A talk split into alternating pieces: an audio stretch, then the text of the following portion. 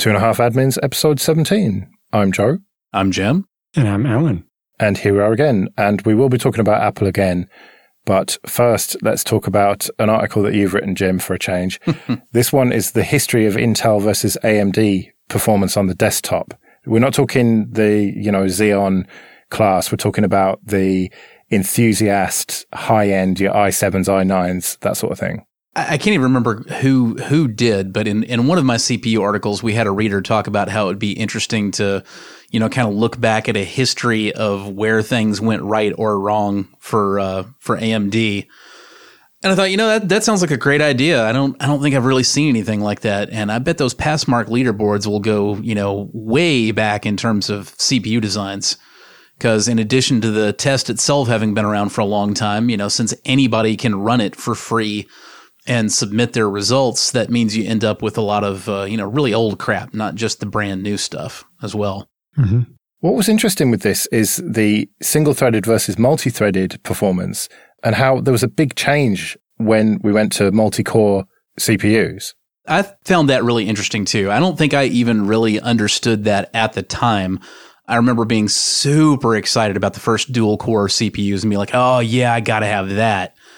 And it's easy to get confused looking at those results. For the folks who haven't looked at those charts, what it kind of boils down to is, you know, before true quad core processors, basically, a dual core processor would be better at a dual threaded workload than a single core processor would. But both of them would run that workload slower than they would the exact same work getting done all in one thread. So even if you actually had two cores to work with, because multi-threading was so relatively inefficient on those CPUs, you'd have been better off doing all the work in a single thread and just letting the other core sit idle, which I didn't even realize at the time, but it's pretty apparent when you look at the Passmark results. The first CPU that changed that and was slightly more effective at getting a dual thread workload done than a single thread was actually Intel, one of the Intel's first uh, Pentiums with hyperthreading. And it was dual core quad thread. And that was enough that you could get like 133% of the work done, you know, running quad threaded that you could single threaded. But uh, neither side managed to get to the point of being able to do more work on a multi threaded workload until they had at least four threads to play with. Yeah, and, and even then, you know, 133% isn't 400% that you would expect, right? In four cores or even 200% that you might expect with, you know, two true cores. It's easy then to kind of, you know, get your brain backwards on when you're looking at that. The thing you have to realize is because we're talking about, you know, such a small number of threads and we're talking about, you know, such relatively wimpy CPUs per thread, you were running multi-threaded workloads back then no matter what because the operating systems were frequently leaving your CPU, you know, 100% saturated for minutes at a time doing things that now wouldn't really seem like a whole lot.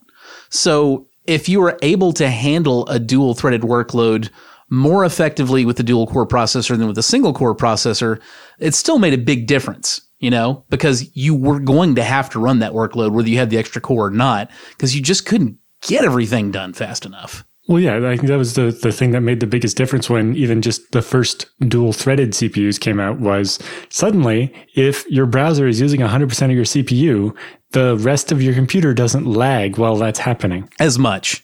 as much, exactly. Like it's just the interactivity improved a lot uh, of the system. And there were other factors that also meant the performance was limited, like, you know, the caching and so on was not up to being accessed from multiple uh, CPUs at the same time and so on.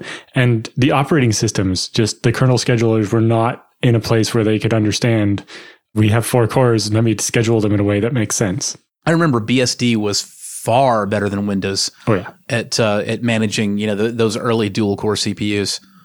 Let alone when you started getting into you know the the um, I mean, you never saw eight threads hardly, you know, until you got to Bulldozer. Not that Bulldozer was the greatest design, but um, just the difference in the way a CPU like that felt under a BSD or a Linux in those early octa-core days, you know, versus what it did in Windows. Uh, and we still see the kind of that same kind of thing now, you know, when when AMD really upped the game with the big Threadrippers and you started seeing, you know, 64 thread CPUs.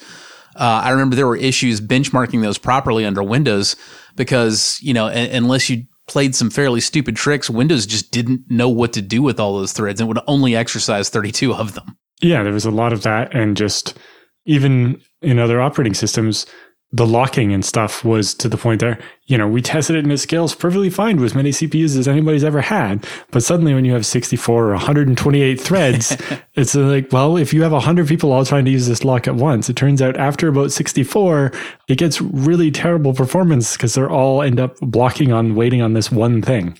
And they're all sitting there, you know, forming queues and waiting in line to be the next person to go through the turnstile. And it just wasn't a, a, scalability issue people had to deal with. You know, the reason BSD had the leg up in the very beginning is because it had better support for the old dual processor systems where you had two separate sockets with, you know, one core CPU in each. And that was a, a big deal in the server workloads. And suddenly, mostly that code uh, worked fine for you have one actual socket with one core and then this hyperthread concept. But when that you know, really became a big thing. FreeBSD spent a long time and a lot of work in the, the 5.x days getting up to a point of being able to handle those, all the extra cores and threads that were going to be coming. And even then, I think if we had told people that 15 years from now, people are going to have CPUs with 160 cores, and you would be like, what? Well, fast forward to today, and you can see how much of a lead AMD has. If you look at the chart, one of the last ones on this article that you wrote, it basically looks like AMD and Intel were kind of fighting it out, a bit of back and forth over the years, over the last sort of 20 years. But then in the last two years, let's say 18 months, AMD has just rocketed off the charts almost, and Intel are just left in the dust. They are, but to be fair, we should also talk about, um, you know, AMD almost didn't make it. And uh, despite living through that period, I hadn't realized quite how bad it was. You know, at the the end of the Piledriver era, um, I kind of jumped ship. I had been sticking with AMD, even though they were lower performance, because Intel pissed me off for you know several various reasons, mostly revolving around virtualization, and I just wanted to stick with AMD where I could. But towards the end of the Piledriver era, the discrepancy was just too big, and I jumped ship and uh, you know went over to Core and uh, Xeon CPUs. What I had not realized was right about the time I left, AMD stopped putting out new enthusiast CPUs. They they didn't improve. They didn't make any new models. Um, like I remember, I think it was Phenom or something came out shortly after I bought my first Intel in ages, uh, and then I just even stopped paying attention to what AMD was doing. You know, I had had five or six AMD CPUs in a row, and then uh, when I started teaching I bought myself uh, an E8400 or something, a dual core three gigahertz. And at the same time, my roommate bought the Q6600, which was quad core instead of dual core, but it was only 2.4, I think, or 2.6 gigahertz, whereas mine was three. And so for gaming, mine always trounced his because, especially back then, games didn't like they could make it, take advantage of a second core for physics and stuff, but they just had no use for a fourth core. And so having the higher clock speed was better. And the two CPUs were the same price at the time. You get two, three gigahertz or four, 2.4 gigahertz. And I bought the bigger gigahertz and it worked out better for me. But at that time was like I stopped paying attention to what AMD was doing. And it turns out it wasn't just because I wasn't paying attention, it's because they weren't doing anything. Well, Phenom was right before what I was talking about the uh, mm-hmm. bulldozer and Piledriver. Those were the uh, the octa-core CPUs, mm-hmm. and that's when things really started going downhill. Um, when it got to the absolute darkest years was in 2013. That's when AMD released their final performance CPU for four straight years, the FX 9590.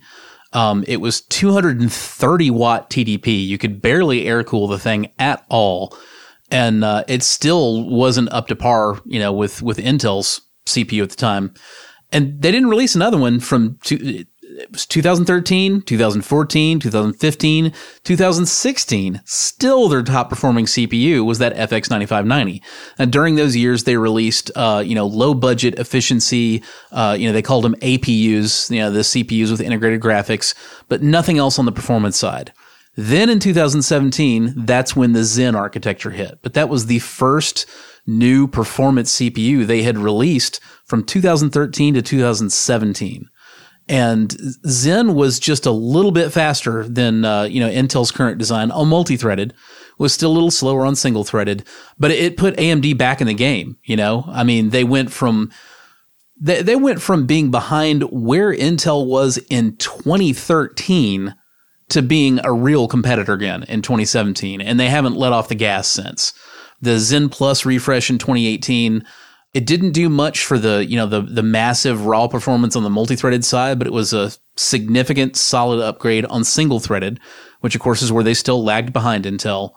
And uh, you know then AMD released Zen 2 in 2019 and Zen 3 in 2020, and it's just been ugly. Meanwhile, Intel has whiffed hard you know, while AMD was still just, you know, flooring it.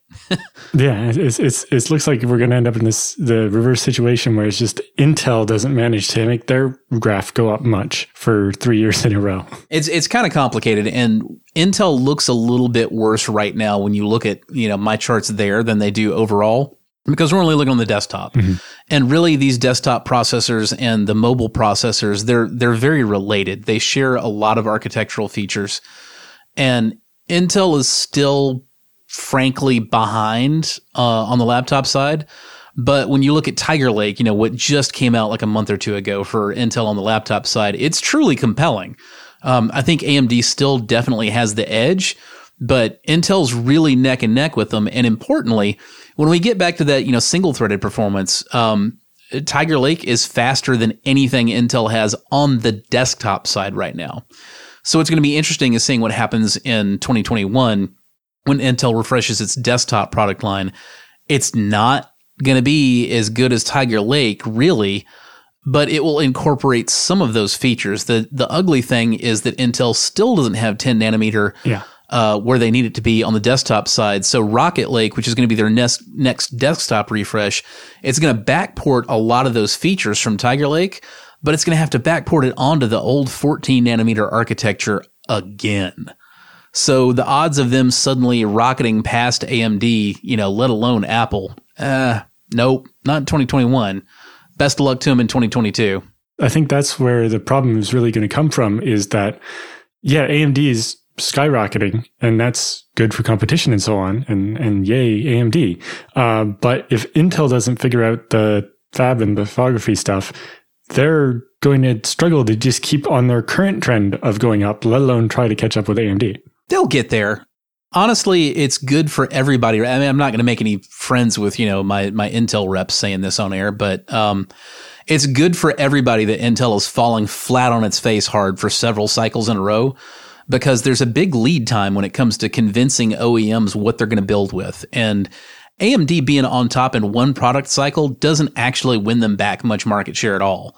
Two product cycles in a row, especially when you get into the the stuff that's really, you know, tightly integrated at the OEM level, and we're talking laptops here, you need to be bad on top for like three or four years in a row to get them to really start taking you seriously and start thinking, hey, we need to make room for, you know, this company's designs. So it's not a bad thing for the rest of the world for Intel to whiff a few times in a row right now.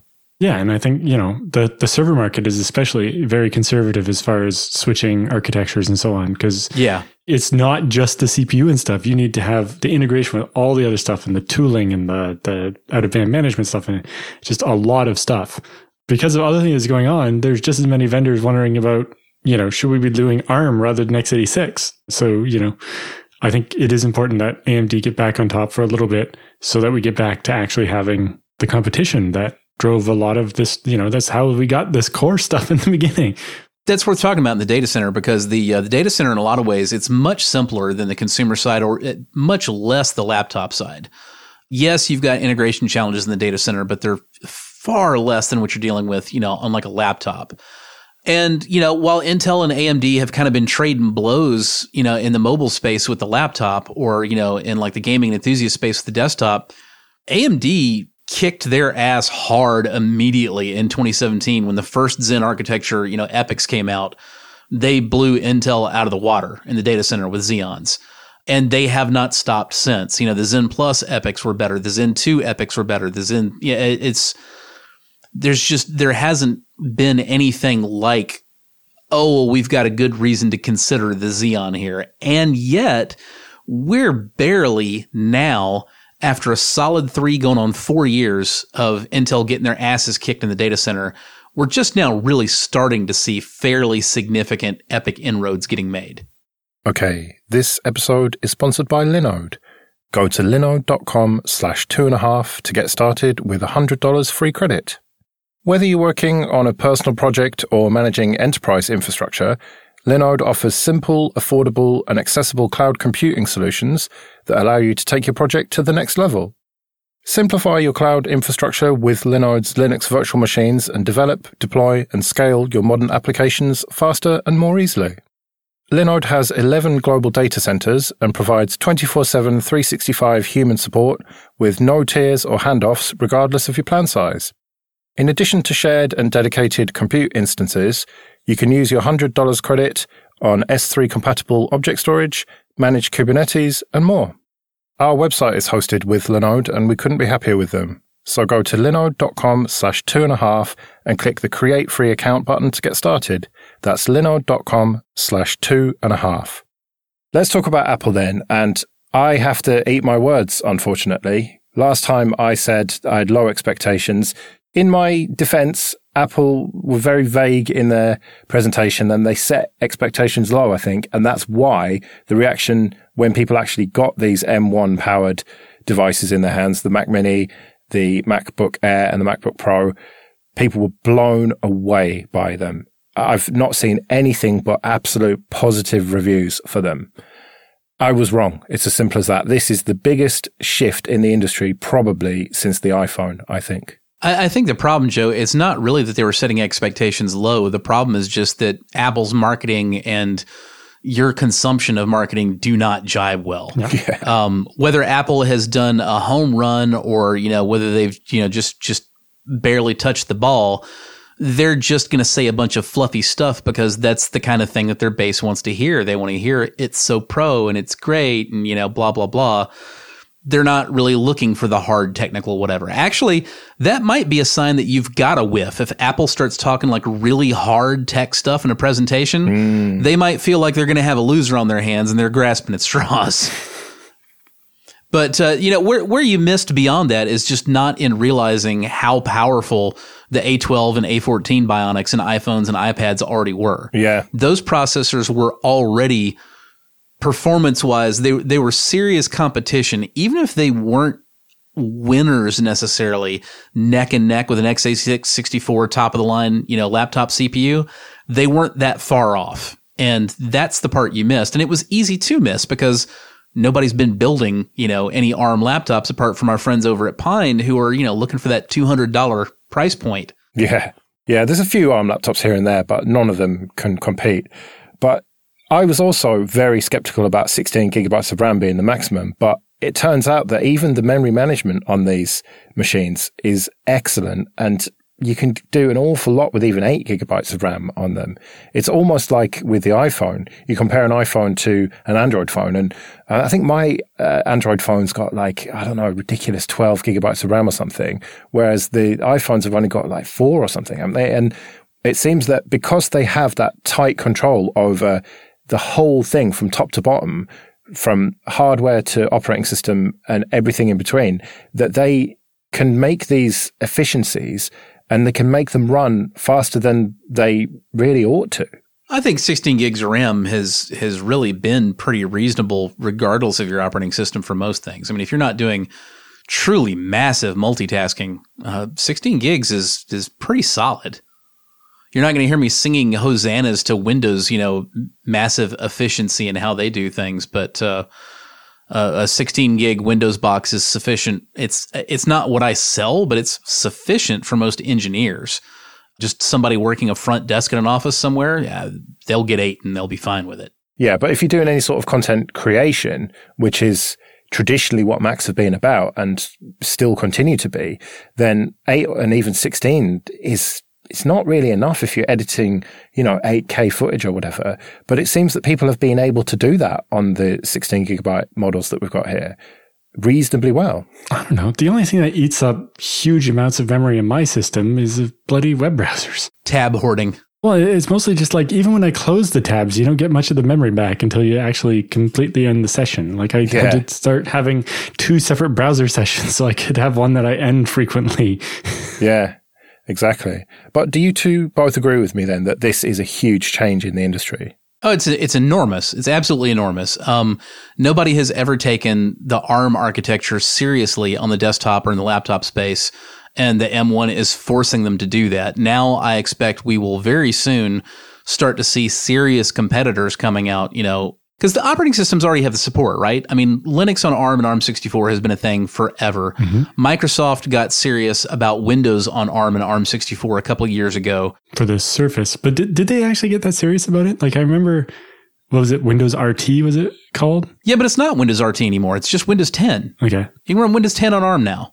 So with operating systems already there, the only thing that's really left is for an OEM to say, you know, hey, you know, maybe we should take a stab at like not a super duper budget, like you won't believe how cheap this piece of crap is, hmm. but maybe we should like take a high end, I don't know, maybe a Qualcomm Snapdragon and build a system around that, see what people think. But is that going to be powerful enough, though? That's the question. Because Yes. has anyone else got the fabs to make anything that can compete with an M1? That's the thing, Joe. You don't have to beat the M1. The M1 is already hanging with really, really top of the line x86 64 systems for laptops. You don't have to beat it. You don't even have to meet it. You just have to get in the same general space. And we've already been able to do that. Uh, you know, the, the higher end, like Qualcomm Snapdragons, for example, um, you know, that you see in higher end Android phones, they're already decent competitors on performance. You can build a system around, but nobody would do that because of the perception. You know, that's not what an ARM CPU is. That's not what an ARM system is. That's what you do for this cheap, low power crap. Well, now that, now that Apple has changed that perception, it becomes possible to say, Hey, look, okay, so this doesn't have to be an M1 that's competing literally with like Ryzen 9. But, you know, this is a Qualcomm Snapdragon. It's competing strongly with like, you know, a Core i5 laptop, only it's completely passively air cooled and, you know, blah, blah, blah, blah, blah. All the same advantages that we're seeing. Again, you don't have to beat Apple. The point is that Apple broke the ice and it's needed breaking for a while now. Yeah. Yeah, and the, the same thing's happening in the server space. We're seeing ARM 1U servers that are as good as x86 now, not little low end things, but things with lots of cores and lots of memory and that take actual hard drives, not SD cards. And, and you can get serious stuff. It's coming. And so, yeah, I think, uh, you're going to see a lot more ARM on both the, uh, the desktop and laptop side, but also even the server side. again, the the server side kind of led the way because it's easier.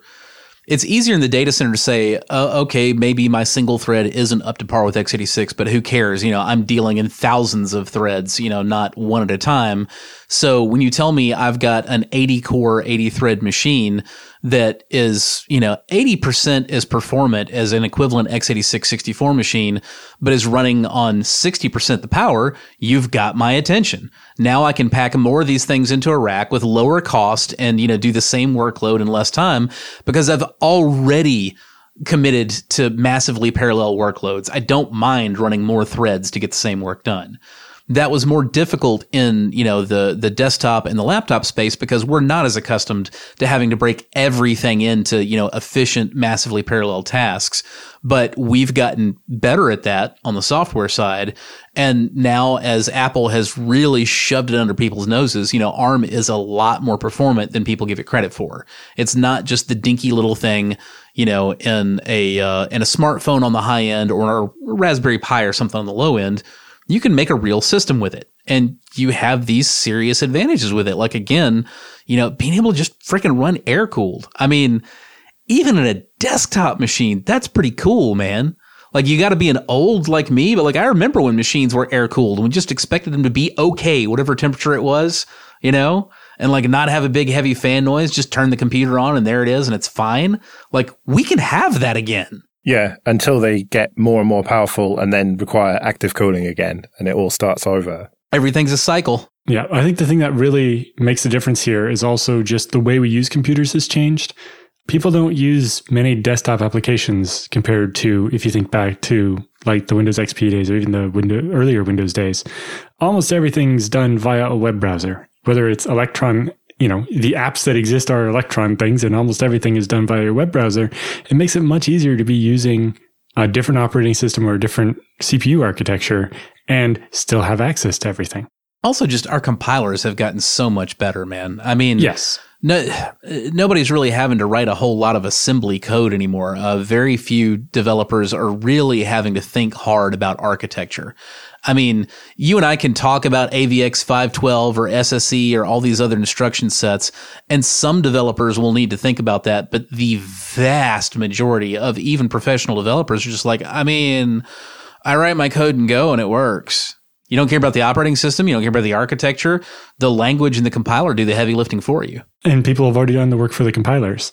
Both GCC and LLVM have spent a lot of time over the last 10 years or more working on ARM64. And because of that, it's right there, very mature, good code generation, and we get good performance out of it. Yeah, and when I tested the M1 on that Mac Mini, um, you know, I, I, very specifically was not testing it as an Apple device. I wanted to test it as a general purpose computer. You know, will this thing hang? And so I did it in the ways that uh, you know I, I, would test any Linuxy system. Uh, I downloaded the source for PigZ, you know, a parallel gzip compression tool, and I built it using LLVM, you know, just like I might on a, a regular BSD, and I ran it just like I would on any other computer. You know, I I didn't need to be a rocket scientist for that. I needed to be bright enough to find the code and uh, you know do dot slash configure make and uh, well make install didn't work. I had to you know manually CP it out to user local bin. But you know, the point is this is not like you know oh god I had to do this horrible thing because of this whole new architecture. It just worked. The other thing we haven't talked about with this architecture is it's not really new, new. In some ways, it can unify us a lot. Most of us are very accustomed right now to having widely disparate code bases and ecosystems that don't really meet up very well almost everybody listening to this show is going to be like, I have this set of applications I use on my phone, whether it happens to be Android or iOS, and I have this set of applications I use on my computer, whether that computer happens to be Windows or Linux or whatever. And they don't really meet up very well in the middle. Well, as Apple has demonstrated with their M1 Macs, you know, once you've got the same basic architecture and instruction set on both sides, it gets downright trivial to just be like, you know, hey, you want to run your smartphone apps on your computer? Knock yourself out click, click, install, done. Performs just as well here as it does there, and vice versa, which is pretty exciting. Okay, this episode is sponsored by Datadog, the performance monitoring and analytics solution for real time visibility into a Linux environment. Combining metrics, traces, and logs in one unified platform allows you to get a bird's eye view of your entire infrastructure. You can also see any underutilized cloud or on premises servers via the real time auto generated host map. Datadog's machine learning based alerts eliminate false positives and make sure that you only receive alerts on issues that matter. You can automatically detect unanticipated outliers, anomalies, and errors with Watchdog, the auto detection engine that surfaces performance problems in your applications without any manual setup or configuration. Start your Datadog trial today by visiting datadog.com slash 25admins. Start your free trial, create one dashboard, and you'll get a free Datadog t-shirt. That's datadog.com slash 25admins. All right, let's do some free consulting then. If you want to send your questions in for Jim and Alan, you can do so via email show at 2.5admins.com. And thank you everyone who's supporting us on Patreon. That is really appreciated. If you want to support us and get an advert free RSS feed, then go to 2.5admins.com. There's a link there to the Patreon. And if you support us for $5 or more, you can get that feed. And once we get to $500 a month, we'll go weekly with these episodes. So do support us. So Alex writes in, I store all my irreplaceable data on a ZFS mirror as per Jim's article, which we can link to. But lately I had to resilver after a drive failed. I'd have felt more comfortable if I had a three disc mirror during the resilver. But is this massive overkill? What is the likelihood of a failure during a resilver of a mirror? It's basically the same of as it, failing not during a resilver. Uh, maybe slightly higher because there's more activity. But in general, with spinning rust, it's not using the drive that kills the drive. But yeah, it's always better to have and more than one level of redundancy if the data is irreplaceable, then you know you shouldn't be counting on just having that one ZFS mirror of it. And as I'm sure Jim would agree, if there are not three copies of it, it doesn't actually exist. You just think it does. And we need to qualify that. A three wide mirror VDEV is not three copies of your data. Yeah, there's the, the, the old truism here. We got to repeat it. Repeat along with me. RAID is not a backup. I don't care if we're talking about ZFS RAID or we're talking about conventional RAID. RAID is not a backup. Your ZFS mirror gives you, uh, it gives you higher uptime. The, the goal there is not to say, oh, well, you know, I know that I won't lose my data because I've got a redundant mirror. The idea there is I will have to go to my backup less frequently because I have a mirror. So many catastrophes that otherwise would have required me to hit the backups won't require me to because I keep right on trucking because I had another drive in the array. Exactly. You're you're avoiding the downtime of having to wait for the restore to finish by just having that higher redundancy level. So the answer to your question, Alex, is is yes and no uh, to it being massive overkill to have three disks, you know, in your mirror. It is absolutely massive overkill for you know the situation you're describing to have a three wide mirror that's nuts. You don't need that much redundancy. What you do need is a real backup that you're not afraid to go to and use. So you do want to have three disks total, at least, but you don't want them all in that mirror. You want to go on with a two disk mirror just as you already have it, and you want to be replicating frequently to a third drive that is not in that pool, let alone that VDEV. Um, now you can have that configured as an external. You can have that in another machine and replicate to it across the network. But you want to be replicating since you're already using ZFS. You want to use ZFS replication because it's absolutely the fastest, most convenient, less downtime, less crap to dislike backup method that's going to be available to you. Replicate regularly, uh, feel confident about it, and that way you know, if you have a disk fail and you're resilvering, you're like, ah, oh, man, I hope the other one doesn't fail while this goes on. You still know that even if the other one does fail, it's not going to be the end of the world because you backed up like the night before because you're doing it every night. Heck, maybe you're doing it every hour because you've got replication and it makes it easy. Yeah. Like for our customer video data, which we're not supposed to be the only copy of that. You know, these are customers uploading their videos, but the backup machine is happens to be in my basement, whereas the primary is in the data center, and they replicate over a point-to-point link snapshots every 15 minutes. And we basically just keep the copy in my basement as close to, to real time copy of the data as possible so that if the one in the data center does go down, we can do some magic with elastic IPs and suddenly we're serving it out of my basement and people don't know that the storage server has gone down. Because like Jim said, RAID is not a backup. Uh, having mirrors and even snapshots in ZFS is not going to help you if you accidentally fat finger something and delete a dataset. If you're trying to delete a, just a snapshot and you hit enter instead of tab or trying to tab something and you delete the dataset, ZFS is like, yeah, that data's gone now. You destroyed the snapshot too. What do you want me to do? That's what a backup is for. You need to be able to survive a zpool destroy command, is what it boils down to all the way up to I did zpool destroy tank. You need to know, eh, okay, well, I'm going to have to go back to last night's data then, which is on my backup, which I do and I am confident in, and it's right there. Yes. Backups have to be automated or they won't happen. And you need to take the time, say every quarter or so, and actually test a restore and make sure it works. You can do it in a VM. It doesn't have to be anything fancy, but you want to actually make sure your backups result in giving back a working system. Because nothing worse than sleeping well at night, thinking, knowing you have a backup, and then finding out your backup doesn't actually contain what you thought it did. Which I will actually say that's one of the things that is so wonderful about using ZFS replication for a backup strategy. Because you're replicating entire snapshots, Uh, you you technically don't necessarily need to get as crazy with like the manual verification because you can just look at your list of snapshots. If you have the snapshot from last night on your backup machine, you have all of the data you had in production that night. Guaranteed. You can't have half a snapshot. You can't have, you know, a snapshot that's different. Um, it's going to be block for block identical. It's checksummed. As long as, you know, you've passed a scrub, you know, there can't even be any corruption. Like you're good. You're solid. Exactly. And the nice thing with ZFS replication is the other copy is live. So it's easy to go in there and just copy out one file. Mm-hmm. It's not like you have to create a whole restore job and do all this stuff like you would have had to do with tape or some other old backup system. Right, well, we'd better get out of here then. Remember, show at 2.5admins.com if you want to send your questions in. You can find me on Twitter at Joe Ressington. I'm at JRSSNet. And I'm at Allan Jude. We'll see you in two weeks.